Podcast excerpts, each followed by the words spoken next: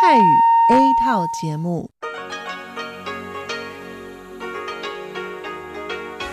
ที่นี่สถานีวิทยุเรดิโอไต้หวันอินเตอร์เนชันแนล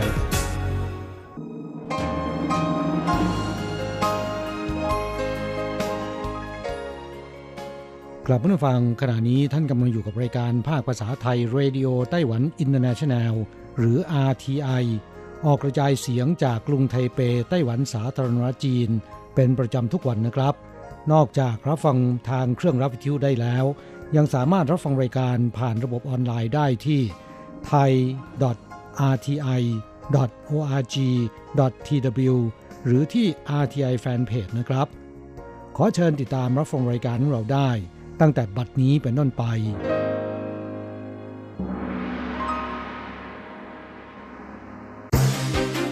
ลำดับแรก ขอเชิญติดตามรับฟัง ข่าวประจำวัน สวัสดีค่ะ คุณผู้ฟังที่เคารพ ช่วงของข่าวประจำวันจากรายการ Radio Taiwan International ประจำวันจันทร์ที่ 9 กันยายน พุทธศักราช 2562 สำหรับข่าวไต้หวันมีดิฉันการจยากริชยาคมเป็นผู้รายงานค่ะ หัวข้อข่าวมีดังนี้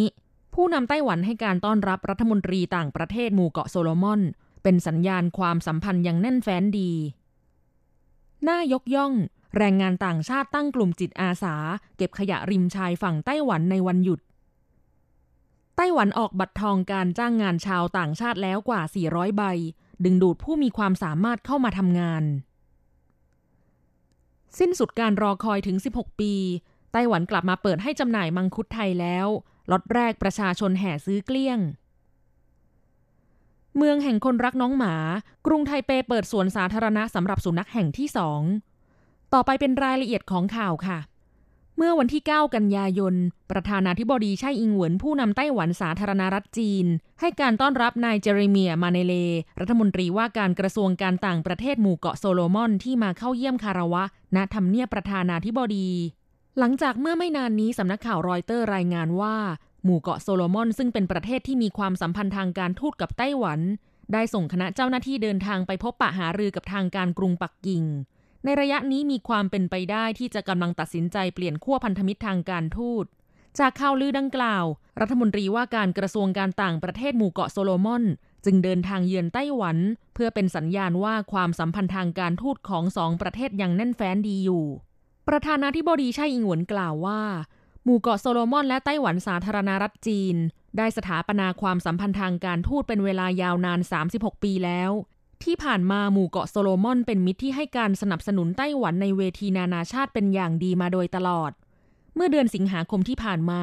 นายพัทิสันโอตี้ ประธานรัฐสภาหมู่เกาะโซโลมอน ก็เพิ่งเดินทางมาไต้หวัน เพื่อเข้าร่วมการประชุมสามัญประจำปีของรัฐสภาเอเชียแปซิฟิก จากนั้นนายอู๋เจาเซี่ยรัฐมนตรีว่าการกระทรวงการต่างประเทศไต้หวัน ซึ่งเข้าร่วมการประชุมสัมมนาประเทศในหมู่เกาะแปซิฟิกได้ลงนามความตกลงยกเว้นวีซ่าระหว่างพลเมืองทั้งสองประเทศ โดยมีนายมาเนเซโซกาวาเรนายกรัฐมนตรีหมู่เกาะโซโลมอนเป็นสักขีพยาน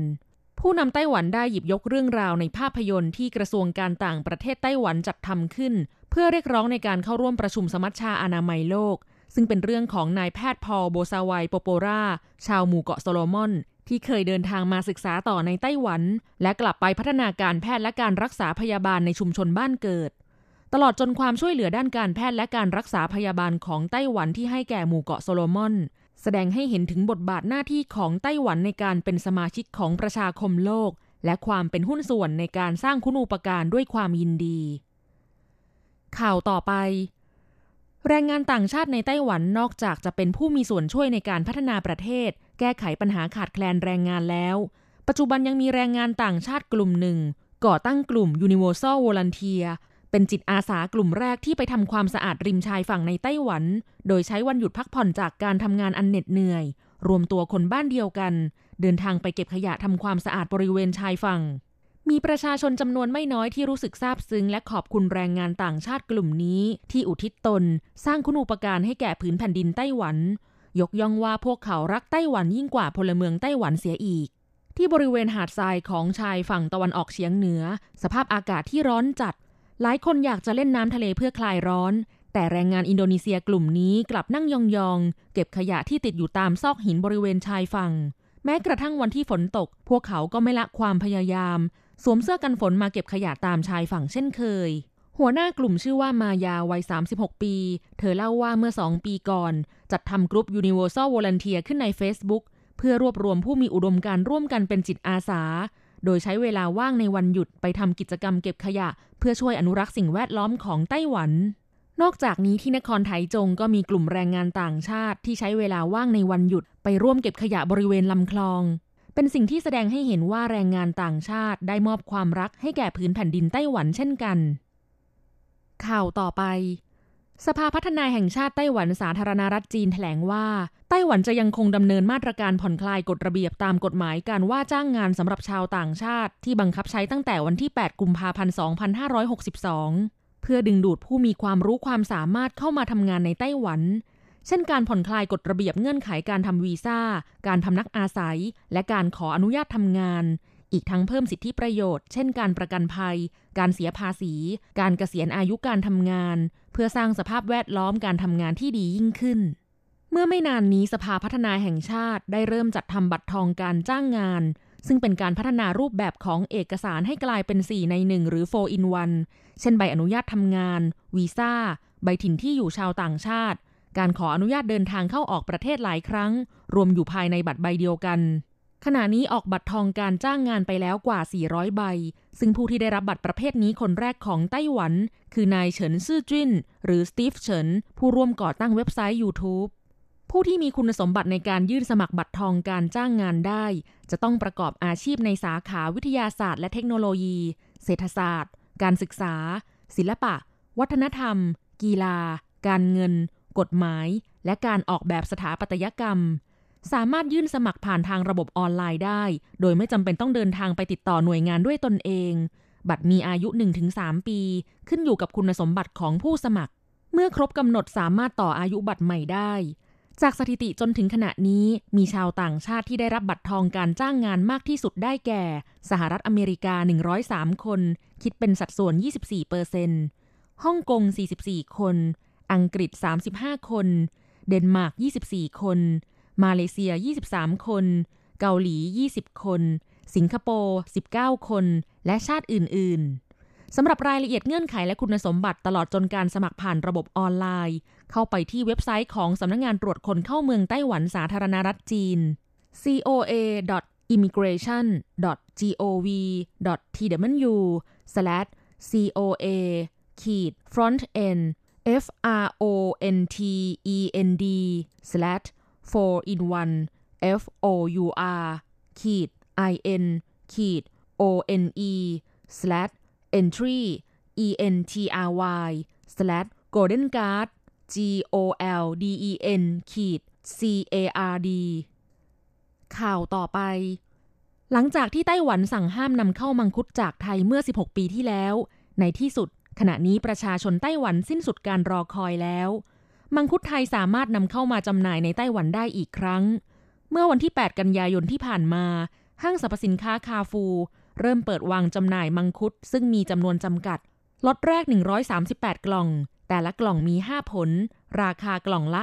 199 เหรียญไต้หวันจำกัดจำนวนการซื้อไม่เกิน 2 กล่องต่อคน แจกบัตรคิวเพียง 70 ใบเท่านั้น โดยเริ่มแจกบัตรคิวตั้งแต่เวลา 9 นาฬิกา ประชาชนให้การตอบรับอย่างดีมารอแย่งซื้อกันอย่างดุเดือด เวลาประมาณ 8 นาฬิกา 30 นาที มีประชาชนมาต่อแถวรอรับบัตรคิวเกือบร้อยคน จึงแจกบัตรคิวหมดโดยใช้เวลาเพียง1นาที ทั้งนี้ก่อนปี 2546 ไต้หวันเคยเปิดให้นำเข้าผลมังคุดสดจากไทย แต่ภายหลังเนื่องจากเกิดปัญหาตรวจพบหนอนและแมลงวันผลไม้ จึงสั่งให้ยุติการนำเข้ามังคุดจากไทย แต่ในช่วงไม่กี่ปีมานี้ ประเทศไทยพยายามยื่นขออนุญาตนำเข้า โดยเสนอวิธีการกำจัดหนอนและแมลงด้วยการอบไอน้ำ จนกระทั่งสำนักงงานสำนักงานจนกระทั่งสำนักงงานควบคุมและตรวจกักกันโรคพืชและสัตว์ คณะกรรมการการเกษตรไต้หวันสาธารณรัฐจีน ตรวจสอบและอนุมัติให้ผ่านเกณฑ์มาตรฐานการนำเข้า ข่าวต่อไป เนื่องในวันสุนัขของไต้หวันตรงกับวันที่ 9 กันยายนของทุกปี วันนี้กรุงไทเปจัดพิธีเปิดสวนสาธารณะสำหรับสุนัขแห่งที่ 2 และสถานออกกำลังกายสำหรับสุนัขแห่งที่ 6 ของกรุงไทเป ตั้งอยู่ที่เขตในหูกรุงไทเป เป็นสวนสาธารณะขนาดพื้นที่ 693 ตารางเมตร สามารถเดินทางด้วยรถเมล์สายใหม่ 681 และ 620 ซึ่งอนุญาตให้สุนัขโดยสารได้สวนสาธารณะแห่งนี้จะเปิดให้บริการตั้งแต่วันที่ 13 กันยายนนี้เป็นต้นไป มีสิ่งอำนวยความสะดวก อุปกรณ์เครื่องเล่นที่ออกแบบเพื่อสุนัขและผู้เลี้ยงโดยเฉพาะ ทั้งถังขยะชนิดพิเศษ อ่างล้างมือ ห้องน้ำสำหรับสวนสาธารณะแห่งแรกของกรุงไทเปตั้งอยู่ที่เขตซงซัน และยังมีพื้นที่พิเศษอีก 4 แห่งในสวนสาธารณะใหญ่รอบกรุงไทเป ที่เจ้าของสามารถพาสุนัขไปวิ่งเล่นได้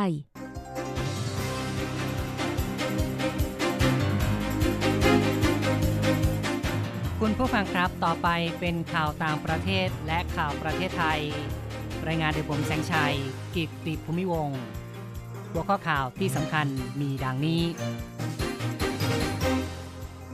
สุดสัปดาห์ที่ผ่านมายังมีการประท้วงในฮ่องกง นักเรียนจับมือกันเป็นโซ่มนุษย์อหิวาแอฟริกาในสุกรระบาดในฟิลิปปินส์ทำลายสุกรแล้ว 7,000 ตัว พายุฟ้าใสกระหน่ำญี่ปุ่น ไฟฟ้าดับ 930,000 กว่าหลังคาเรือน นักบิน British Airways ประท้วง เกือบทุกเที่ยวบินถูกยกเลิกเป็นเวลา 2 วัน ภาคบริการของญี่ปุ่นได้รับผลกระทบจากข้อพิพาทกับเกาหลีใต้ นายกรัฐมนตรีของอังกฤษอาจต้องติดคุก เพราะเรื่อง Brexit สาธารณสุขของไทยเตือนหน้าฝนน้ำท่วมขัง ระวังมแมลงก้นกระดก กิ้งกือและสัตว์มีพิษ ต่อไปเป็นรายละเอียดของข่าวครับ สุดสัปดาห์ที่ผ่านมาการประท้วงในฮ่องกงยังดำเนินต่อเนื่อง จนถึงช่วงเช้าวันที่ 9 นักเรียนในเครื่องแบบ ซึ่งบางส่วน สวมหน้ากาก พร้อมกับกลุ่มสิทธิ์เก่า จับมือกันเป็นโซ่มนุษย์ ในหลายย่านก่อนเข้าชั้นเรียน เป็นการแสดงพลังสนับสนุนกลุ่มผู้ประท้วง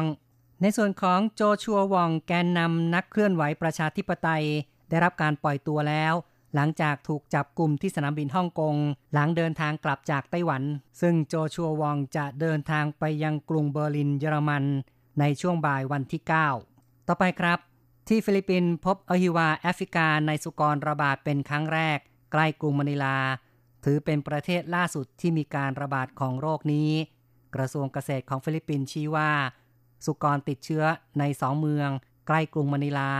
มีการทำลายสุกรแล้ว 7,000 ตัว ภายในรัศมี 1 กิโลเมตร และส่ง 20 ตัวอย่างไปตรวจที่ห้องปฏิบัติการ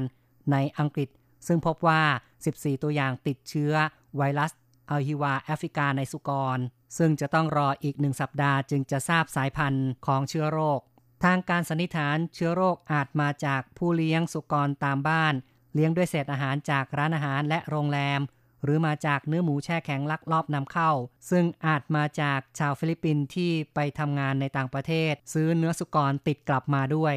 ตามข้อมูลขององค์การอาหารและเกษตรแห่งสหประชาชาติ สิ้นสุด 5 กันยายนระบุว่า พบโรค อหิวา แอฟริกาในสุกร ใน 7 ประเทศแล้ว ประกอบด้วยจีนแผ่นดินใหญ่ มองโกเลีย เวียดนาม กัมพูชา เกาหลีเหนือ สปปลาว และเมียนมา ข้อต่อไปครับ ไต้ฝุ่นฟ้าใสเคลื่อนตัวเข้าญี่ปุ่น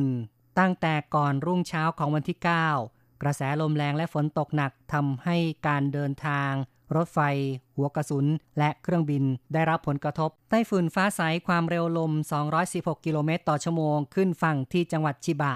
ทางตอนออกของกรุงโตเกียว ส่งผลให้ต้นไม้หักโค่นเสาไฟฟ้าล้มลง ไฟฟ้าดับกระทบต่อ 934,900 ครัวเรือน โดยเฉพาะไฟฟ้าดับที่จังหวัดชิบะคิดเป็นสัดส่วนเท่ากับ 70%ไฟฟ้าดับทั่วประเทศเกินกว่า 930,000 หลังคาเรือน นับเป็นไฟฟ้าดับครั้งร้ายแรงที่สุด นับตั้งแต่แผ่นดินไหวครั้งรุนแรง 11 มีนาคมปี 2011 ผลจากพายุมีรายงานผู้เสียชีวิต 1 คน บาดเจ็บอีกนับ 10 คน พายุยังทำให้ต้องระงับการเดินรถไฟหัวกระสุน ชินคันเซ็น สายตะวันออกที่วิ่งเชื่อมกับกรุงโตเกียว โดยต้องหยุดเดินรถ 3 ชั่วโมง ต่อไปเป็นข่าวเรื่องการประท้วงนักบินทั่วโลก British Airways ในวันจันทร์สายการบิน British Airways เผชิญการประท้วงของนักบินทั่วโลก นับเป็นครั้งแรกที่เกิดเหตุการณ์เช่นนี้ทำให้เกือบทุกเที่ยวบิน ถูกยกเลิกเป็นเวลา 2 วัน กระทบต่อผู้โดยสารเกือบ 3 0 0 0 0 0 คน สายการบินไม่สามารถทำอะไรได้ นอกจากขู่ว่าจะตัดสินการโดยสารฟรีของนักบินและครอบครัว หากยังประท้วงต่อไป ทางฝ่ายนักบินขู่ด้วยว่าจะประท้วงอีกรอบในวันที่ 27 กันยายน และอาจจะพระงานประท้วงอีกในช่วงวันหยุดฤดูหนาว หากข้อเรียกร้อง การเพิ่มค่าตอบแทนของนักบินไม่ได้รับการตอบสนอง ต่อไปครับ ข้อพิพาทระหว่างญี่ปุ่นกับเกาหลีใต้ส่งผลให้ยอดเกินดุลด้านการท่องเที่ยวของญี่ปุ่น เดือนกรกฎาคม ลดลงจากช่วงเดียวกันของปีก่อน กระทรวงการคลังของญี่ปุ่นระบุว่าจำนวนเงินที่นักท่องเที่ยวต่างชาติใช้จ่ายในญี่ปุ่น ลบด้วยเงินที่ นักท่องเที่ยวญี่ปุ่นใช้จ่ายในต่างประเทศของเดือนกรกฎาคมหดตัวลงเหลือ 0.9%เทียบกับช่วงเดียวกันของปีก่อน เป็นผลจากนักท่องเที่ยวเกาหลีใต้ ในเดือนกรกฎาคมลดลงถึง 7.6%เทียบกับช่วงเดียวกันของปีก่อน ถือเป็นตัวเลขต่ำสุดในรอบหนึ่งปี ที่ผ่านมานั้นญี่ปุ่นเพิ่มความเข้มงวดในการส่งออกวัตถุดิบให้แก่เกาหลีใต้ ตั้งแต่เดือนกรกฎาคม ผู้บริโภคเกาหลีใต้จึงตอบโต้ ด้วยการคว่ำบาตรสินค้าญี่ปุ่น รวมทั้งยกเลิกการเดินทางไปท่องเที่ยวในญี่ปุ่นด้วย ต่อไปครับ การออกจากสหภาพยุโรปหรือว่า Brexit ของอังกฤษนั้นอาจทำให้นายกรัฐมนตรีบอริสจอนสันติดคุก ร่างกฎหมายที่สกัดกั้นไม่ให้อังกฤษออกจากสหภาพยุโรป โดยไม่มีการทำข้อตกลงก่อนได้ผ่านความเห็นชอบของวุฒิสภาอังกฤษเรียบร้อยแล้ว ขณะนี้เหลือขั้นตอนการลงพับประมาพิไทยร่างกฎหมายดังกล่าว จะมีผลบังคับทันที หลังกฎหมายมีผลแล้วจะทำให้นายกรัฐมนตรีจอร์นสันมีเพียง 3 ทางเลือกคือทำข้อตกลงถอนตัว ฉบับใหม่ที่ต้องผ่านการรับรองจากทุกฝ่าย ภายในวันที่ 19 ตุลาคม เพื่ออังกฤษจะได้ออกจากสหภาพยุโรปตามกำหนดการเดิมวันที่ 31 ตุลาคม ประการที่ 2 ขอเลื่อนการแยกตัวอังกฤษออกจากยุโรป และประการที่ 3 คือ นำพาอังกฤษออกจากสหภาพยุโรปโดยไม่มีข้อตกลงใด ๆ ซึ่งหากเป็นไปตามกรณีนี้ ถือว่าเป็นการกระทำขัดต่อกฎหมาย และจะมีโทษจำคุก ทางนี้รัฐสภาของอังกฤษเห็นว่าการนำพาประเทศออกจากสหภาพยุโรป โดยไม่มีข้อตกลง เปรียบเหมือนการหย่า โดยไม่มีการทำข้อตกลง จะเป็นผลเสียมากกว่าผลดี และจะเกิดความวุ่นวายตามมา จึงมีร่างกฎหมายดังกล่าว ต่อไปติดตามข่าวจากประเทศไทย กรมอนามัยกระทรวงสาธารณสุขของไทยแถลงเตือน ในช่วงฝนตกหนัก อาจส่งผลพื้นที่เป็นหลุมเป็นบ่อ ภายในบ้านมีน้ำท่วมขังเป็นแหล่งที่อยู่ของสัตว์ต่างๆ โดยเฉพาะบ้านที่มีพงหญ้า จะต้องระมัดระวังอันตรายจากสัตว์มีพิษ ประเภทงู ตะขาบ ซึ่งมักอาศัยในที่ชื้น จึงต้องทำความสะอาดบริเวณรอบบ้านให้โล่งเตียน ปิดทางเข้าออกของงูและหนู ตรวจสอบระบบท่อ ไม่ให้มีรอยรั่วรอยแตก นอกจากนี้ควรระวังแมลงมีพิษ เช่นแมลงก้นกระดก ที่มีลำตัวเป็นปล่อง มีสีดำสลับสีแดง หรือสีแดงอมส้ม ห้ามตีหรือขยี้ด้วยมือเปล่า ให้ใช้ผ้าหรือกระดาษเขี่ยออกไป หากสัมผัสโดนพิษ จะทำให้ปวดแสบปวดร้อน มีอาการคันผิวไหม้มีผื่นแดงเป็นตุ่มน้ำ การปฐมพยาบาลให้จุ่มหรือแช่บริเวณที่โดนแมลง ในน้ำเย็น 5-10 นาที สลับกับการเป่าให้แห้ง หากมีอาการอักเสบรุนแรง ให้รีบพบแพทย์ในทันที ต่อไปครับ เทศกาลไหว้พระจันทร์ในปีนี้ คาดว่าขนมไหว้พระจันทร์เติบโต 2.1%ชาวไทยฉลองเทศกาลไหว้พระจันทร์เช่นกัน บริษัทศูนย์วิจัยกสิกรไทย ระบุว่าเทศกาลไหว้พระจันทร์ปีนี้ แม้ปัจจัยด้านราคาขนมปรับสูงขึ้นอาจทำให้ปริมาณการซื้อต่อคนลดลง อย่างไรก็ตาม ผลจากจำนวนผู้ซื้อเพิ่มขึ้น โดยเฉพาะกลุ่มคนรุ่นใหม่ที่ซื้อไปทาน หรือให้ของขวัญแก่ญาติ รวมทั้งกลุ่มองค์กรธุรกิจที่ซื้อเป็นของฝาก ประกอบกับราคาต่อชิ้นเพิ่มขึ้น คาดว่า ตลาดขนมไหว้พระจันทร์ในปี 2562 จะมีมูลค่าประมาณ 950 ล้านบาท ซึ่งขยายตัว 2.1%เทียบกับปีก่อน ต่อไปครับติดตามสถานการณ์น้ำท่วมในไทย อธิบดีกรมชลประทานระบุว่า ระดับน้ำในแม่น้ำมูลช่วงที่ไหลผ่านอำเภอเมืองอุบลราชธานี และอำเภอวารินชำราบ จะสูงสุดในอีกสองวันข้างหน้า จึงได้มีการกำหนดมาตรการบรรเทาความรุนแรง ด้วยการใช้เครื่องผลักน้ำเร่งระบายลงสู่แม่น้ำโขง ซึ่งขณะนี้ระดับน้ำต่ำกว่าหน้าเขื่อนปากมูลถึง 1.2 เมตร โดยที่สำนักชลประทาน 7 ได้บูรณาการร่วมมือกับทางจังหวัดเฝ้าระวังสถานการณ์น้ำ โดยกำลังเร่งเสริมพนังป้องกันน้ำฝั่งเทศบาล นครอุบลราชธานี ป้องกันพื้นที่ชุมชน และพื้นที่เศรษฐกิจ ต่อไปเป็นรายงานอัตราแลกเงินอ้างอิงตอนบ่ายของวันที่ 9 กันยายน โอนเงิน 10,000 บาทใช้ 1410 เหรียญไต้หวัน แลกซื้อเงินสด 10,000 บาทใช้ 1770 เหรียญไต้หวัน และโอนเงิน 1 เหรียญสหรัฐใช้ 31.30 เหรียญไต้หวัน ข่าวจาก RTI ในวันนี้จบลงแล้วครับ大家来唱，大家来唱，佛婆摩，佛婆摩，佛婆摩，佛得得乐乐真好玩。 สวัสดีครับเพื่อนผู้ฟัง วันนี้เราจะเริ่มต้นเรียนบทเรียนที่หนึ่งของแบบเรียนชั้นต้น อันดับแรกเรามาฟังคุณครูอ่านบทเรียนหนึ่งรอบกันก่อน 第一课，您好。一，课文。 早，王先生，早，李先生，您好吗？我很好。李先生，您呢？我也很好，谢谢。 ครับผู้ฟังนี่เป็นคำทักทายของชาวจีนในระหว่างที่พบกันนะครับ บางท่านอาจจะบอกว่า พูดเร็วเกินไปไม่ทันที่จะฟัง ไม่เป็นไรครับ เรามาฟังในจังหวะช้าๆอีกหนึ่งรอบ 早，王先生，早， 李先生，您好吗？我很好。李先生，您呢？我也很好，谢谢。 ครับผู้ฟังชาวจีนเมื่อพบกันก็จะทักทายกันด้วยคำว่านินเฮาหรือสวัสดี คำคำนี้จะใช้ในเวลาไหนก็ได้นะครับ ไม่จำกัดเวลา ก็เหมือนกับวิธีใช้คำว่าสวัสดีของไทย หรือ how are you ในภาษาอังกฤษนะครับ แต่หากว่าพบกันในช่วงเช้ามีคำหนึ่งที่มักจะใช้กันบ่อยก็คือเจ้าอัน สวัสดีตอนเช้า หรือว่าอารุณสวัสดิ์บางครั้งจะพูดสั้นๆว่าเจ้า ซึ่งแปลตรงๆว่าตอนเช้า แต่ในที่นี้หมายความว่าสวัสดีตอนเช้า หรืออารุณสวัสดิ์นะครับสำหรับตอนกลางวันจะทักทายด้วยคำว่าวูอัน สวัสดีตอนเที่ยง คำว่าวูนะครับแปลว่าตอนเที่ยง อย่างเช่นว่าวูชันอาหารมื้อเที่ยงช่างวูคือก่อนเที่ยงช่าวูคือหลังเที่ยง ซึ่งก็คือช่วงบ่ายนั่นเอง ส่วนคำทักทายเมื่อพบกันตอนกลางคืนนะครับ จะพูดว่าหวานอัน สวัสดีตอนกลางคืน หรือราตรีสวัสดิ์คำคำนี้นอกจากจะใช้เป็นคำทักทายขณะที่พบกันตอนกลางคืนได้แล้วนะครับ ยังสามารถใช้เป็นคำอำลาจากกันในช่วงกลางคืนได้อีกด้วย อย่างเช่นว่าเมื่อเราจะอำลาจากใครสักคนหนึ่งในตอนกลางคืนนะครับ ก็สามารถใช้คำพูดว่าหวานอ่านได้ ต่อไปเราจะมาฟังครูอ่านบทเรียนหนึ่งรอบ แล้วสักครู่จะมาอธิบายบทเรียนกันนะครับ 第一课，您好。一，课文。早，王先生，早，李先生，您好吗？我很好。李先生，您呢？ 我也很好，谢谢。 ตีอีเคอร์ก็คือบทที่หนึ่งนินฮาวคือสวัสดีคำว่านินในที่นี้นะครับ แปลว่าคุณหรือว่าท่าน มีความหมายเช่นเดียวกับคำว่า นี่ แต่เป็นคำที่ให้เกียรติกับคนที่เราพูดด้วยนะครับ อ่านว่านิน ส่วนคำว่านี่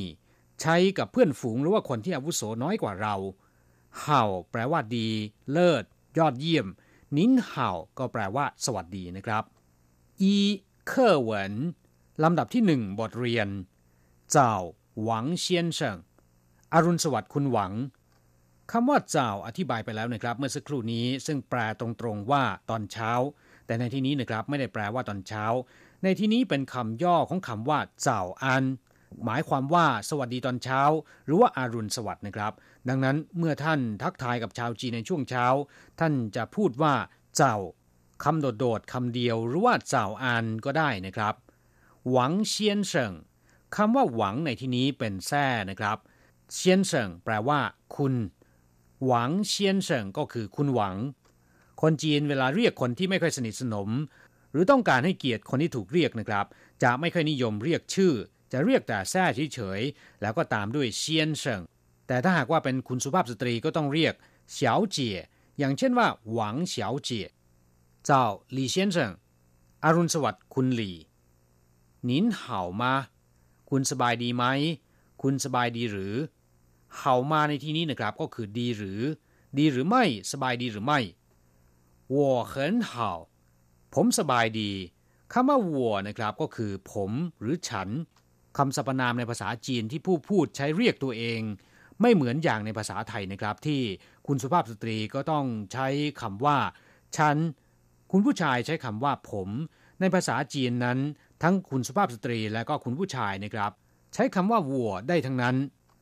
คำว่าเขินแปลว่าพิเศษหรือว่ามาก อย่างเช่นว่าเขินตัว แปลว่าเยอะมากเหินเพี้ยวเลี่ยงสวยมากเหินปั้ง ยอดเยี่ยมหรือว่าเก่งมาก แต่เมื่อนำเอาคำว่าเขินมาผสมกับคำว่าเห่านะครับซึ่งนอกจากจะแปลว่า ยอดเยี่ยมดีเลิศแล้วก็ยังแปลได้ว่า สบายดี เพราะฉะนั้นวัวเขินเห่าในที่นี้ก็หมายความว่า ผมสบายดีหลี่เซียนเฉิงนินนะคุณหลี่คุณล่ะคำว่าเนอเป็นคำที่ใช้เป็นคำถามจะวางไว้ตอนท้ายประโยคคำถามเสมอ อย่างเช่นว่าหนินนะคุณล่ะ我呢ผมล่ะ他呢เขาล่ะ我也很好谢谢ผมก็สบายดี ขอบคุณ เย่ในที่นี้แปลว่า อย่างเดียวกัน เช่นกัน เหมือนกัน เย่เขินเห่าก็คือสบายดีเช่นเดียวกันเชี่ยเชี่ยแปลว่าขอบคุณคำว่าเชี่ยเพียงคำเดียวก็แปลว่าขอบคุณ แต่ชาวจีนเนี่ยนิยมพูดซ้ำกันเป็นเชี่ยเชี่ยเพื่อเน้นถึงการขอบคุณนะครับ ต่อไปเรามาฟังคุณครูอ่านคำศัพท์ในบทนี้二生字与生词一早早 王。王。李李您。您。好。好。很很么。么。呢。呢。也。也。先生。先生。谢谢。谢谢。二 แปลว่าสองหรือว่าอันดับที่สองเชิงจื่อหยู่เชิงฉือคำศัพท์และวลีที่ยากคำว่าเจ้าในที่นี้นะครับ หมายถึงว่าเป็นคำย่อของเจ้าอันที่แปลว่าอารุณสวัสดิ์หรือสวัสดีตอนเช้า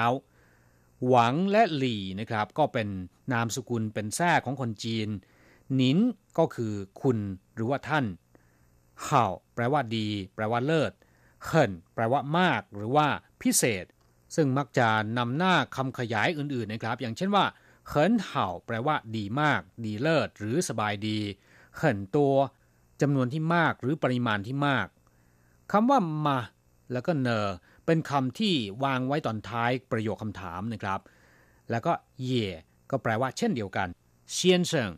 เป็นคำที่ใช้เรียกคุณผู้ชายนะครับ ส่วนคุณผู้หญิงนั้นก็จะเรียกว่าเฉียวเจี๋ย อย่างเช่นว่าคนที่แท้หวังถ้าเป็นผู้ชายเราก็จะเรียกว่า หวังเชียนเซิงถ้าเป็นผู้หญิงเรียกว่า หวังเฉียวเจี๋ย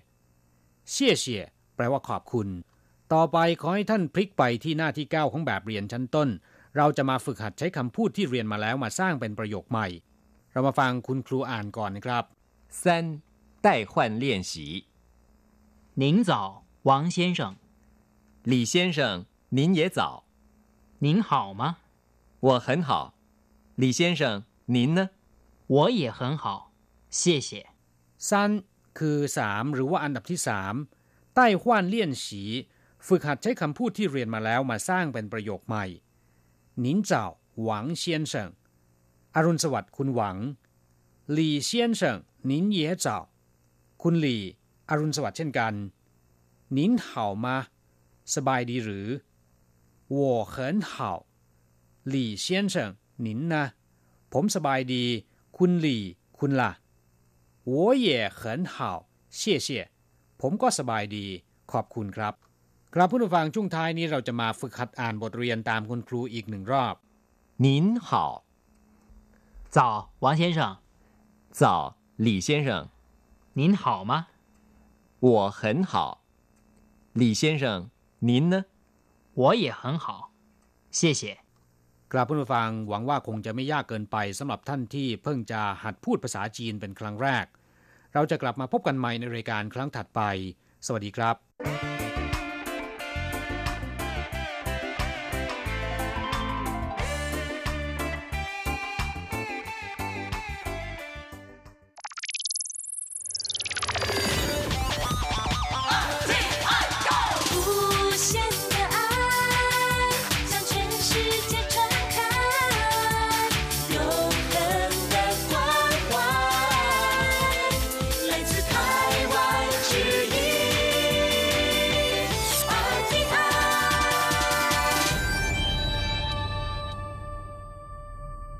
ครับคุณครับขณะนี้คุณกำลังติดตามรับฟังรายการภาคภาษาไทยจากสถานีวิทยุ RTI ซึ่งส่งกระจายเสียงจากกรุงไทเป ประเทศสาธารณรัฐจีนอยู่นะครับและต่อไปนั้นก็ขอเชิญคุณผู้ฟังติดตามรับฟังรายการกระแสประชาธิปไตย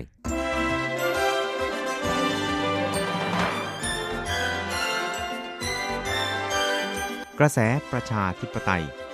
ประชาธิปไตยนำเราสู่ความหวัง อต้อนรับคุณผู้ฟังสู่กระแสประชาธิปไตย โดยกฤษณัยสายประพาส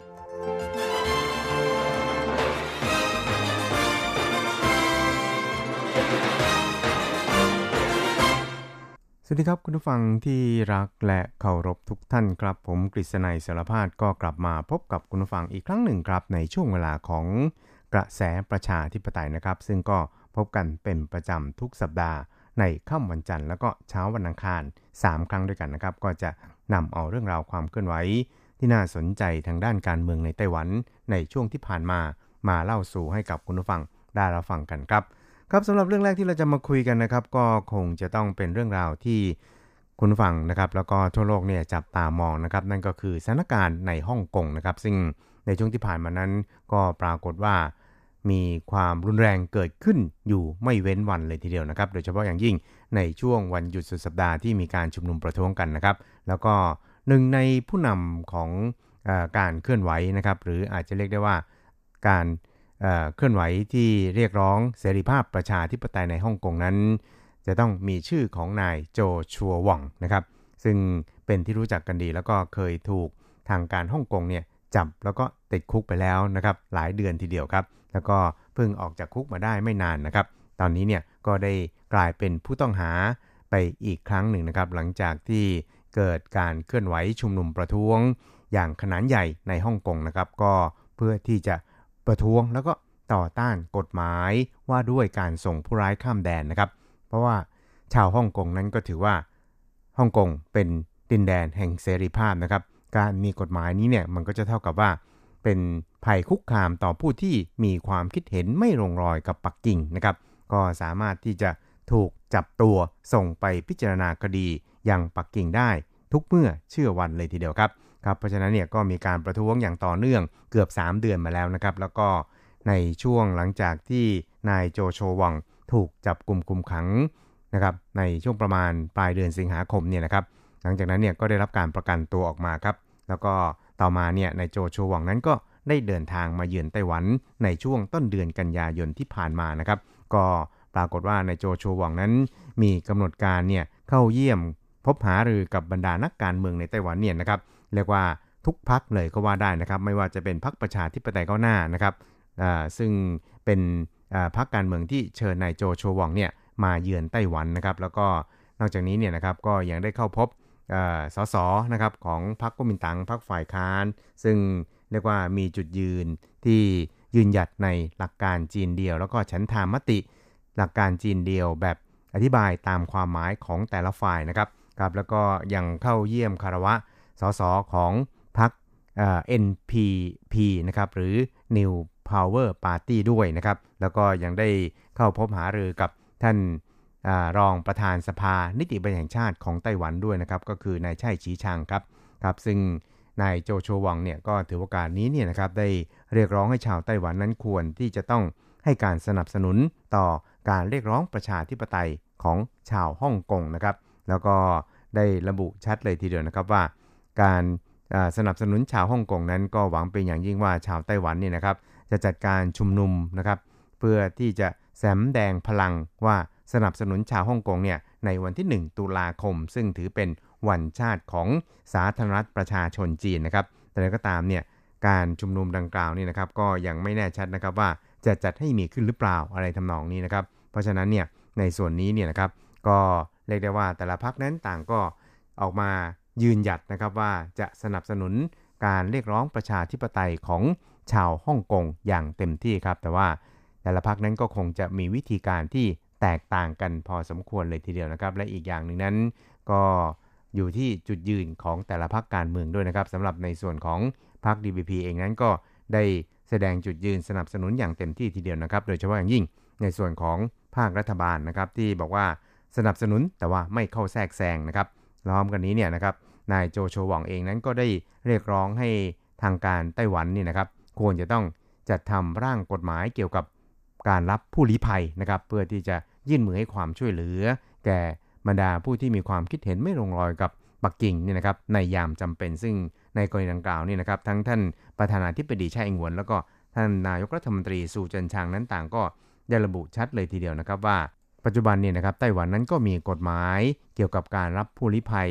ซึ่งสามารถยื่นมือให้ความช่วยเหลือ ชาวฮ่องกงในยามจำเป็นได้อยู่แล้วนะครับครับแล้วก็ในช่วงที่นายโจโชหวังอยู่ในไต้หวันเนี่ยนะครับก็ปรากฏว่านางแคลรี่ลัมนะครับ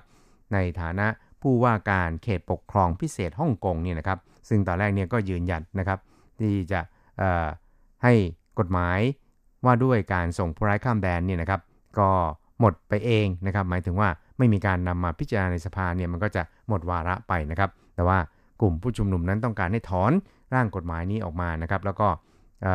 กดดันนะครับทางการฮ่องกงเนี่ยนะครับอย่างเต็มที่เพราะฉะนั้นเนี่ยในช่วงสัปดาห์ที่ผ่านมาครับก็ปรากฏว่านางคาริแลมนั้นก็ ได้ออกมาเปิดแถลงข่าวนะครับ ถอนร่างกฎหมายดังกล่าวออกจากสภาแล้ว แต่ว่าในส่วนของข้อเรียกร้องอีก 4 ประการนั้นก็เรียกว่ายังคงไม่มีคำตอบนะครับ หรือว่ายังคงยืนหยัดในจุดยืนของตนเองครับ ซึ่งในส่วนนี้นั้นนายโจโชหวังนั้นก็ได้แสดงความไม่พอใจนะครับ แล้วก็บอกว่า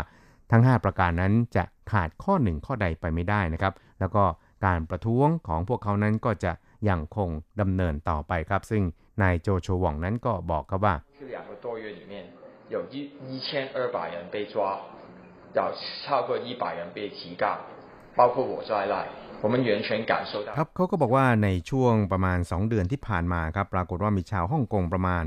1,200 คน ถูกจับกลุ่มคุมขังนะครับ แล้วก็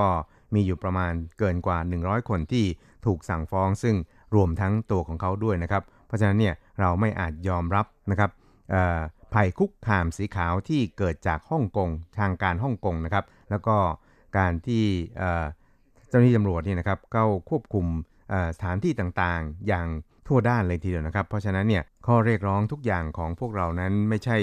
มีเพียงแค่ปัญหากฎหมายการส่งผู้ร้ายข้ามแดนเท่านั้นนะครับ แต่มันมีความหมายที่ต้องการจะต่อสู้เพื่อศักดิ์ศรีของชาวฮ่องกงนะครับ และก็ชาวฮ่องกงนั้น มีความสามารถเพียงพอที่จะเลือกผู้ว่าการฮ่องกงของตัวเองหรือไม่ เลือกสสของตัวเองหรือไม่นะครับ ซึ่งอันนี้เนี่ยนะครับนั่นจะเป็นการกำหนดอนาคตของชาวฮ่องกงด้วยนะครับ ซึ่งนายโจชัวหวังนั้นก็ได้ย้ำอย่างหนักแน่นเลยทีเดียวนะครับว่า การประท้วงของชาวฮ่องกงนั้นก็จะยังคงดำเนินต่อไปครับสำหรับท่าทีของพรรคฝ่ายค้านนะครับ นั่นก็คือพรรคก๊กมินตั๋งโดยนายอูตุนอี้ หัวหน้าพรรคก๊กมินตั๋งนี่นะครับ ก็บอกว่าจะให้การสนับสนุนแล้วก็เ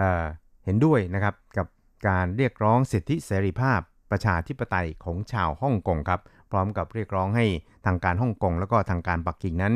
ควรหาช่องทางในการที่จะทำความเข้าใจกับชาวฮ่องกงเพื่อที่จะให้ประเด็นดังกล่าวนั้น ยุติลงด้วยความสงบเรียบร้อยครับ 一定是期盼早日安定，不要再爆发冲突。我们希望港府与大陆当局能以互相理解的ครับนายอูตุนอี้นั้นก็ได้ระบุครับบอกว่าเชื่อมั่นเป็นอย่างยิ่งนะครับว่า ชาวฮ่องกงนั้นต้องการใช้ชีวิตอย่างปกติสุขนะครับ แล้วก็ไม่ต้องการให้เกิดการประทะกันด้วยความรุนแรงนะครับ ซึ่งพรรคกุมินตังเองนั้นก็หวังว่าทางการฮ่องกงแล้วก็ทางการจีนแผ่นดินใหญ่นั้น จะเข้าใจในความต้องการของชาวฮ่องกงแล้วก็ เรียบเร่งดำเนินการในการหาช่องทางทำความเข้าใจกับกลุ่มผู้ประท้วงนะครับ แล้วก็หาทางออกให้กับทั้งสองฝ่าย หาทางในการสร้างความเข้าใจร่วมกันนะครับ เพื่อให้ข้อขัดแย้งต่างๆ เหล่านี้นั้นจบลงอย่างสันตินะครับ นอกจากนี้นะครับนายอูตุนอี้นั้นก็ยังได้ย้ำนะครับ บอกว่าสาธารณจีนนั้นเป็นประเทศเอกราชประชาธิปไตย แล้วก็มีอธิปไตยเป็นของตัวเอง มีธงชาติ มีเครื่องหมาย ประจำชาตินะครับแล้วก็มีกองทัพแห่งชาติตลอดจนมีรัฐธรรมนูญของตัวเองในขณะที่ฮ่องกงนั้นแตกต่างจากของไต้หวันโดยสิ้นเชิงครับจึงไม่อาจที่จะนำไปเปรียบเทียบกันได้ครับ แล้วก็พรรคกุมินตังนั้น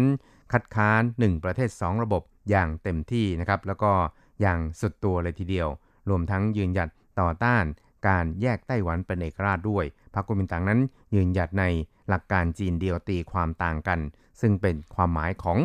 ฉันทามติ 1992 นั่นเองครับ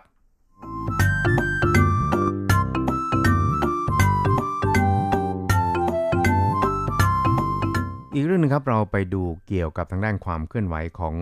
การเลือกตั้งประธานาธิบดีของไต้หวันสาธารณจีนนะครับ ซึ่งก็จะมีขึ้นในวันที่ 11 มกราคมปีหน้า ซึ่งถ้าว่าจะนับช่วงเวลาแล้วเนี่ยนะครับก็จะเหลือเวลาอยู่เพียงแค่ประมาณ 4-5 เดือนเท่านั้นเองนะครับ ก็จะถึงวันชี้ชะตาว่าใครจะเป็นผู้นำคนใหม่ของไต้หวันสาธารณจีนนะครับ ก็เรียกได้ว่าเวลาเวลาต่างๆเนี่ยมันก็งวดเข้ามาทุกขณะนะครับ เพราะฉะนั้นผู้ที่จะลงสมัครรับเลือกตั้งของแต่ละพรรคนั้นก็กำลังพยายามอย่างเต็มที่ที่จะสร้างฐานคะแนนเสียงของตัวเองเนี่ยนะครับ ให้ ชนะคู่แข่งให้ได้นะครับ ซึ่งในช่วงที่ผ่านมาก็ปรากฏว่าคะแนนนิยมของท่านประธานาธิบดีไช่อิงเหวินซึ่งจะลงสมัครรับเลือกตั้งในนามของพรรค DPP พรรครัฐบาลเนี่ยนะครับ ก็เรียกว่าขยับสูงขึ้นจนนำหน้าคู่แข่งอย่างนายฮันโกหยีผู้ว่าการนครเกาสงนะครับซึ่งลงสมัครรับเลือกตั้งในตำแหน่งประธานาธิบดีในนามของพรรคก๊กมินตั๋งนะครับ ก็ปรากฏว่าในช่วงที่ผ่านมานี่นะครับนายฮันโกหยีก็พยายามพยายามนะครับ ที่จะพยายามดึงคะแนนเสียงของตัวเองเนี่ยให้ขยับขึ้นมาให้ได้นะครับ โดยได้มีการปราศัยหาเสียงครับ แล้วก็ได้ระบุชัดเลยทีเดียวนะครับว่าตัวเขาเองนั้นมีจุดยืนที่ต่อต้านการแยกไต้หวันเป็นเอกราชนะครับ และถ้าหากว่าใครที่มีจุดยืนที่จะแยกไต้หวันเป็นเอกราชแล้วเนี่ยนะครับ ก็ไม่ต้องมาลงคะแนนเสียงให้กับเขานะครับ แต่ว่าเอาคะแนนเนี่ยไปลงให้กับ ท่านประธานาธิบดีใช่ก็แล้วกันนะครับ ซึ่งกรณีดังกล่าวนี่นะครับ ท่านประธานาธิบดีใช่นั้นก็ได้ระบุชัดเหมือนกันนะครับว่าตัวท่านเองนั้นก็จะต้องพยายามสแสวงหาเสียงสนับสนุนจากประชาชนจากทุกหมู่เหล่าอย่างเต็มที่ครับ简单了哈不论你是呃台湾派还是中华民国派或者是呃中华民国台湾派ครับท่านผู้นำไต้หวันนั้นก็บอกครับบอกว่า ในจุดยืนของท่านเองเนี่ยก็ไม่มีอะไรยากนะครับ ไม่ว่าคุณจะเป็นฝ่ายไต้หวัน หรือว่าฝ่ายสาธารณจีน หรือว่าฝ่ายไต้หวันสาธารณจีนเนี่ยนะครับ ในส่วนของท่านเองเนี่ยก็จะต้องพยายามสแสวงหาเสียงสนับสนุนอย่างเต็มที่แล้วก็ให้กว้างขวางมากที่สุด เท่าที่สามารถจะทำได้นะครับ และก็จะต้องพยายามสร้างความสามัคคีให้เกิดขึ้นภายในพักนะครับ เพื่อปกป้องไต้หวันนั่นเองครับ ครับนอกจากนี้เนี่ยนะครับจากกรณีที่ก็ ถูกหลายๆฝ่ายนะครับหรือว่าถูกนายกัวไถหมิงนะครับซึ่งก็มีทีท่าว่าจะลงสมัครรับเลือกตั้ง ประธานาธิบดีในนามอิสระเหมือนกันนะครับ โจมตีหาว่าท่านผู้นำไต้หวันนั้นไม่ได้มีความพยายามในการที่จะพัฒนาเศรษฐกิจนะครับการการยกระดับบรรดาวิสาหกิจในไต้หวันให้ให้มีประสิทธิภาพมากยิ่งขึ้นนะครับ แล้วก็รวมทั้งได้ท้าท่านประธานาธิบดีใช่เนี่ย ให้มาดีเบตกันนะครับ ท่านผู้นำก็บอกว่าตอนนี้เนี่ยนะครับหลังจากที่ท่านเนี่ยขึ้นดำรงตำแหน่งผู้นำไต้หวันแล้วเนี่ยก็พยายามที่จะอาศัยนโยบายต่างๆเนี่ยนะครับมาปรับปรุงแก้ไขโครงสร้างทางเศรษฐกิจของไต้หวันเนี่ยให้มีคุณภาพมากยิ่งขึ้นนะครับ แล้วก็จึงจะสามารถรับมือกับสงครามการค้าที่เกิดขึ้นระหว่างสหรัฐกับจีนได้นั่นเองครับ ครับคุณน้องครับเวลาของกระแสประชาธิปไตยในวันนี้ก็หมดลงแต่เพียงเท่านี้ครับ เราจะกลับมาพบกันใหม่ในสัปดาห์หน้า สวัสดีครับ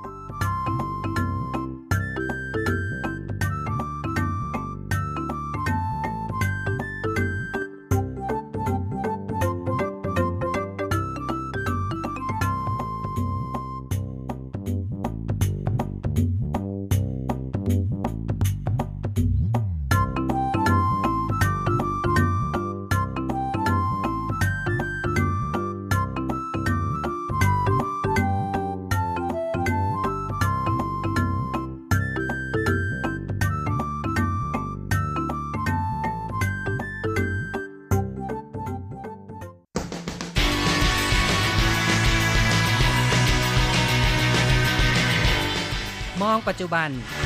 โลกปัจจุบัน เปลี่ยนแปลงตลอดเวลา ทุกอย่างไม่หยุดอยู่กับที่ ย้อนอดีต ย้อนดูเรื่องราว วัฒนธรรม ความคิด ความเป็นอยู่ของผู้คนในอดีต มองปัจจุบัน ย้อนอดีตดำเนินรายการโดย แสงชัย กิตติภูมิวงศ์รจรัสยนต์สุวรรณ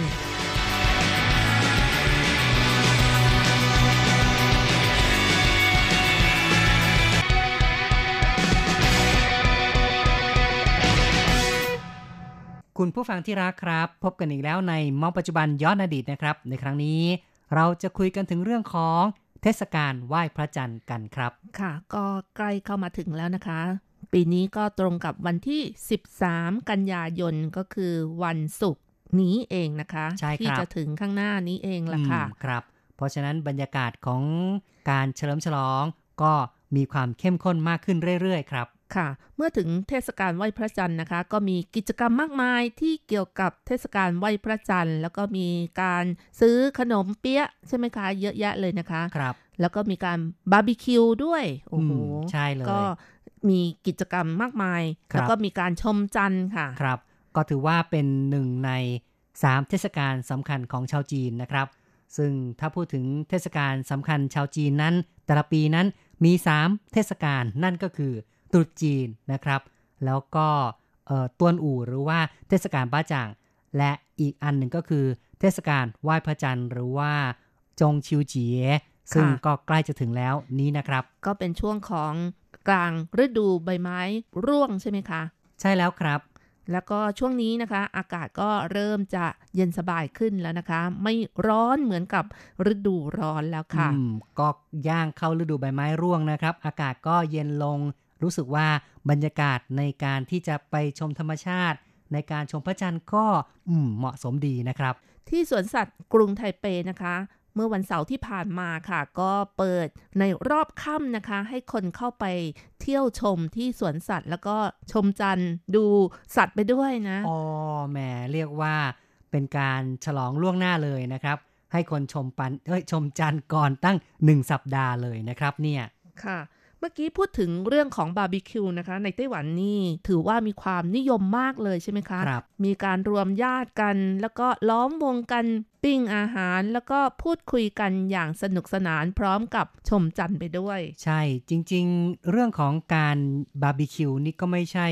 ประเพณีตั้งแต่โบราณ แต่ว่าในไต้หวันนั้นก็เป็นวิวัฒนาการนะครับ คือแทนที่จะชมจันทร์เปล่าๆก็มาปิ้งบาร์บีคิว ชมไปด้วย ก็ทำให้มีความเพลิดเพลินดีนะครับ แต่ว่าอย่างไรก็ตามนะครับ การที่จะบาร์บีคิวนั้นก็ต้องมีกติกา มีกฎเกณฑ์ไม่ใช่ว่าสามารถทำได้ทั่วไปนะครับ ค่ะ เพราะว่าช่วงที่ผ่านมานี่ชายคาบ้านหรือว่าตามอออะไรนะคะดาดฟ้านะคะ คนก็ไป ปิ้งบาร์บีคิวหรือไม่ก็ตามสวนสาธารณะต่างๆ ซึ่งสร้างความเดือดร้อนให้กับชาวบ้านที่อยู่ใกล้เคียงนะคะ ไม่ว่าจะกลิ่นหรือว่าเสียงนะคะ รบกวนกัน เพราะฉะนั้นอย่างกรุงไทเปหรือนครนิวไทเปนะคะ ก็มีการกำหนดเขตที่สามารถบาร์บีคิวได้ ไม่ใช่ว่าตามชายคาบ้านหรือว่าริมถนนก็บาร์บีคิวกันนะคะครับก็ต้องมีกฎเกณฑ์ไม่งั้นก็กระทบกับเพื่อนบ้านนะครับ เพราะฉะนั้นจำเป็นต้อง หาสถานที่ที่เหมาะสมกัน ซึ่งถ้าจะว่าไปแล้วนะครับ ตามริมแม่น้ำต่างๆ เนี่ยก็เป็นสถานที่สามารถกระทำได้นะครับ ตามสวนสาธารณะนะคะ บางแห่งก็มีการกำหนดให้อนุญาตให้บาร์บีคิวได้อย่างของนครนิวไทเป มีเพียงสองแห่งเท่านั้นก็คือเขตบาร์บีคิวในสวนพื้นเมืองที่สู้หลินนะคะ แล้วก็อีกแห่งหนึ่งก็คือ สวนสาธารณะสุยเหวียนของเมืองซินจวงค่ะ อืมนะ ก็ต้องดูให้ดีว่าที่ไหนเปิดบ้างไม่ใช่ว่าไปปิ้งย่างกันได้สเปะสปะทั่วไปก็ไม่สามารถทำอย่างนั้นนะครับ ค่ะ นอกจากการปิ้งบาร์บีคิวแล้วนะคะ สิ่งที่ขาดไม่ได้ก็คือการรับประทานขนมไหว้พระจันทร์ใช่ไหมคะ อ๋อ อันนี้ก็เป็นสิ่งที่เอ่อบรรดาผู้ผลิตนะครับ บรรดาโรงแรม ร้านค้าพัตตาคารดัง ๆ นี่ก็พยายามที่จะส่งเสริม โปรโมทนะครับดึงดูดให้คนไปซื้อขนมไหว้พระจันทร์กันนะครับ ที่ผ่านมานะคะก็มีข่าวคึกโคมขนาดใหญ่เลยนะคะ ก็คือร้านขายขนมไหว้พระจันทร์นี่คนเข้าแถวไปซื้อกันแบบอื้อหือล้นหลาม เข้าแถวแล้วยังซื้อของไม่ได้ด้วยอืมใช่ สร้างความโกรธเคืองให้แก่บรรดาลูกค้า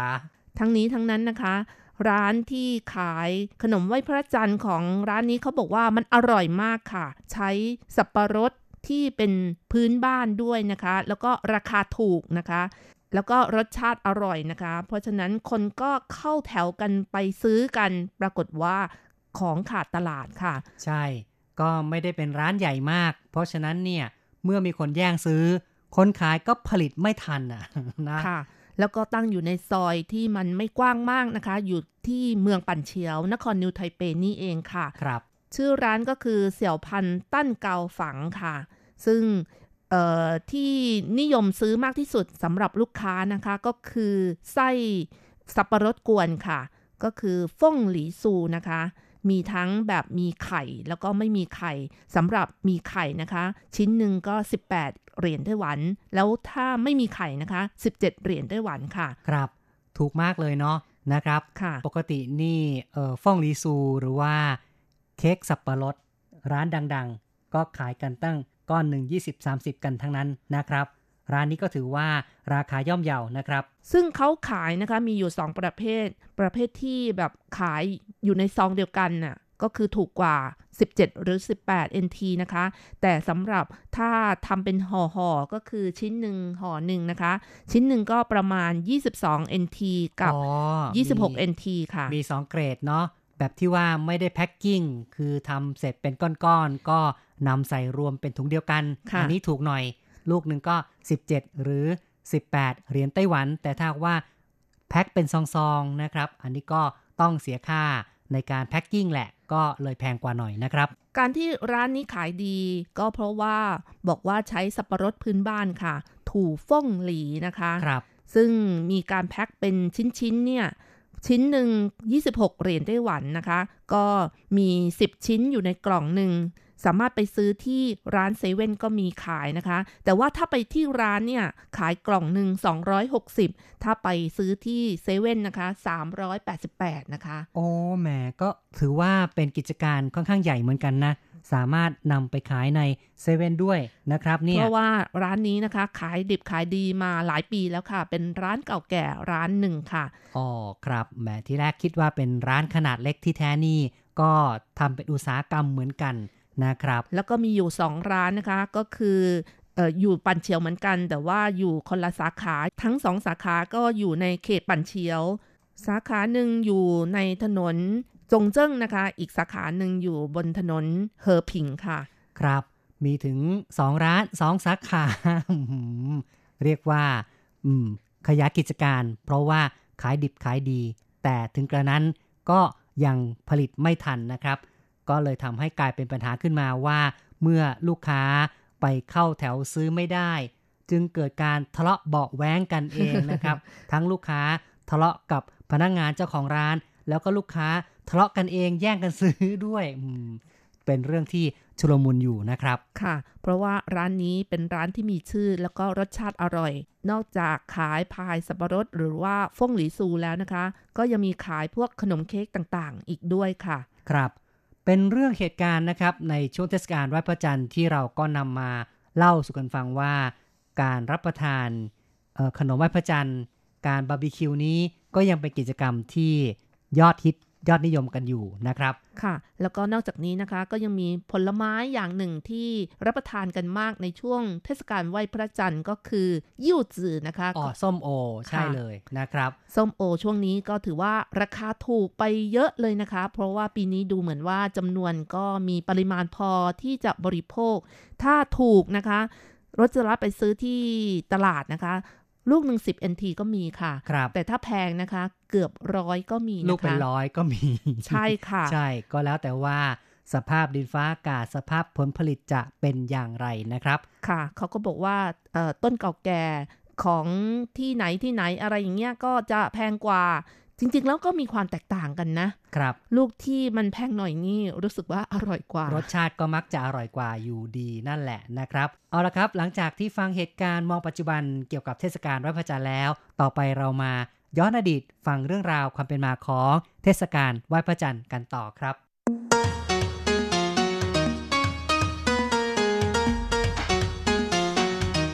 เทศกาลไหว้พระจันทร์ของชาวจีนก็ตรงกับวันที่ 15 เดือน 8 ตามปฏิทินจีนค่ะ เทศกาลไหว้พระจันทร์ก็เป็นเทศกาลที่มีกิจกรรมต่างๆ อย่างที่เราคุยกันมาแล้วนะคะ มีทั้งขนมไหว้พระจันทร์ มีทั้งส้มโอ มีทั้งต้นอ้อยแล้วก็ชมจันทร์นะคะกำเนิดการไหว้พระจันทร์นะเขาก็มีหลายตำนานด้วยกัน แต่ก็มีผู้ใหญ่หลายคนบอกว่าประเพณีการไหว้พระจันทร์นั้น เป็นเรื่องจริงที่มีบันทึกในประวัติศาสตร์ ที่คนสร้างเทศกาลนี้ขึ้นมา ก็เป็นอุบายในการปฏิวัติ แล้วก็เเขาเรียกว่าอะไรนะคะ ต้องการได้รับเอกราชจากชาวมองโกลนั่นเองค่ะ ครับ เรื่องราวเป็นยังไงครับ เล่ากันว่าในสมัยหนึ่ง ในยุคที่มองโกลเรืองอำนาจ แล้วก็ยึดครองประเทศจีนนะคะ ในการปกครองนั้นชาวมองโกลก็ได้ออกกฎว่า ชาวจีนสามครอบครัวต้องเลี้ยงดูชาวมองโกลหนึ่งคน และนอกจากนี้ก็มีการริบอาวุธของคนจีน อนุญาตให้มีเพียงมีดหั่นผักหนึ่งเล่ม แต่ใช้ร่วมกันสามครอบครัว ครับ ก็คือเป็นการริบอาวุธเอาไว้นั่นเองนะครับ ค่ะ ความคิดที่จะกู้ชาติของชาวจีนที่รักความเป็นอิสระได้ออกมาในรูปแบบของการแอบตั้งขบวนการใต้ดินนะคะ ก็มีผู้คิดให้จัดงานไหว้พระจันทร์ขึ้นมา มีการทำขนมไหว้พระจันทร์ที่จงใจออกแบบให้เป็นขนมเปี๊ยะก้อนใหญ่ๆ แล้วก็ไส้หนาเป็นพิเศษเลยค่ะ อ๋อ เพื่ออะไรเอ่ย ก็เพื่อซ่อนเอกสารในการติดต่อ แล้วก็ให้มีธรรมเนียมแลกขนมเปี๊ยะกันระหว่าง ญาติมิตรด้วยนะคะก็มีการสอดไส้เป็นการเขียนสารนะครับ นัดแนะว่าถึงวันที่พระจันทร์เต็มดวง ให้ถืออาวุธออกมาเพื่อต่อสู้ขับไล่ชาวมองโกลกันนะครับ เป็นการสอดหนังสือลับเอาไว้ในขนมไหว้พระจันทร์แล้วก็มีการบอกต่อๆกันว่า ให้แจกกันไปกินหลายๆคนก็คือหมายความว่าให้กระจายข่าวกันออกไปให้ทั่วถึงทุกคนนะครับแล้วก็หลังจากนั้นแนะกันเสร็จแล้ว พอถึงวันที่ 15 เดือน 8 ตามปฏิทินจีน ทุกคนก็ลุกฮือขึ้นมานะครับ แต่ก็มีพิธีกรรมบางหน้าด้วยนะครับ ซึ่งก็มีการจัดโต๊ะออกมานะครับทำพิธีเหมือนกับจะไหว้พระจันทร์กันนะครับค่ะ เป็นการตบตาชาวมองโกลอย่างแนบเนียนนั่นเองนะคะและยังมีการเออให้ดื่มกินด้วยเนาะนะครับมอมด้วยสุรานะครับ บรรดาชาวมองโกลก็นึกว่าเฉลิมฉลองเฮฮากันเต็มที่ดื่มสุราเมาไมา้แต่พอถึงเที่ยงคืนเที่ยงคืนนะครับก็มีการตีเกราะเคาะไม้ ส่งสัญญาณแก่กันว่าได้เวลาแล้วทุกครอบครัวก็พร้อมใจกันรุมฆ่าคนมองโกลด้วยมีดหั่นผักที่มีอยู่เล่มเดียวนั่นเองค่ะครับหรือบางคนก็คงจะประดิษฐ์อาวุธขึ้นมาจากไม้แหลมคมต่างๆนะครับ ก็นำมาใช้เป็นอาวุธในการขับไล่ชาวมองโกล เมื่อสามารถขับไล่ศัตรูออกไปจากแผ่นดินได้สำเร็จแล้ว ก็เลยกลายเป็นประเพณีในการเฉลิมฉลอง สืบทอดกันมาจนถึงปัจจุบันนะครับ นี่ก็เป็นเรื่องเล่าความเป็นมาของเทศกาลไหว้พระจันทร์นั่นเองนะครับค่ะ ที่มีการกินขนมเปี๊ยะกันในช่วงของเทศกาลไหว้พระจันทร์ ไม่ว่าจะเป็นขนมสอดไส้ต่างๆนะคะ ก็เป็นไส้จริงนะคะ เป็นไส้สับปะรด หรือว่าไส้ครีม ไส้ถั่ว ไส้ถั่วแดง ไส้เกาลัดอะไรอย่างนี้นะคะนะครับแล้วแต่คนที่ผลิตนะคะว่ามีความสามารถยังไงรสชาติอร่อยแบบไหนนะคะครับ ก็เลยเป็นเรื่องที่ชาวจีนตั้งแต่อดีตเนี่ยนะครับ ก็ได้เฉลิมฉลองกันมาจนถึงในปัจจุบันนี้แล้ว แล้ววันนี้นะครับก็ถือว่าเราก็ได้เล่าเรื่องราวของ เทศกาลไหว้พระจันทร์มาพอสมควรละนะครับ เห็นทีต้องขออำลากันไปก่อน อย่าลืมกลับมาพบกับรายการมองปัจจุบันย้อนอดีตในครั้งต่อไปนะครับ สวัสดีครับ สวัสดีค่ะ你问我爱你有多深我爱你有几分我的情别真月亮代表我的心。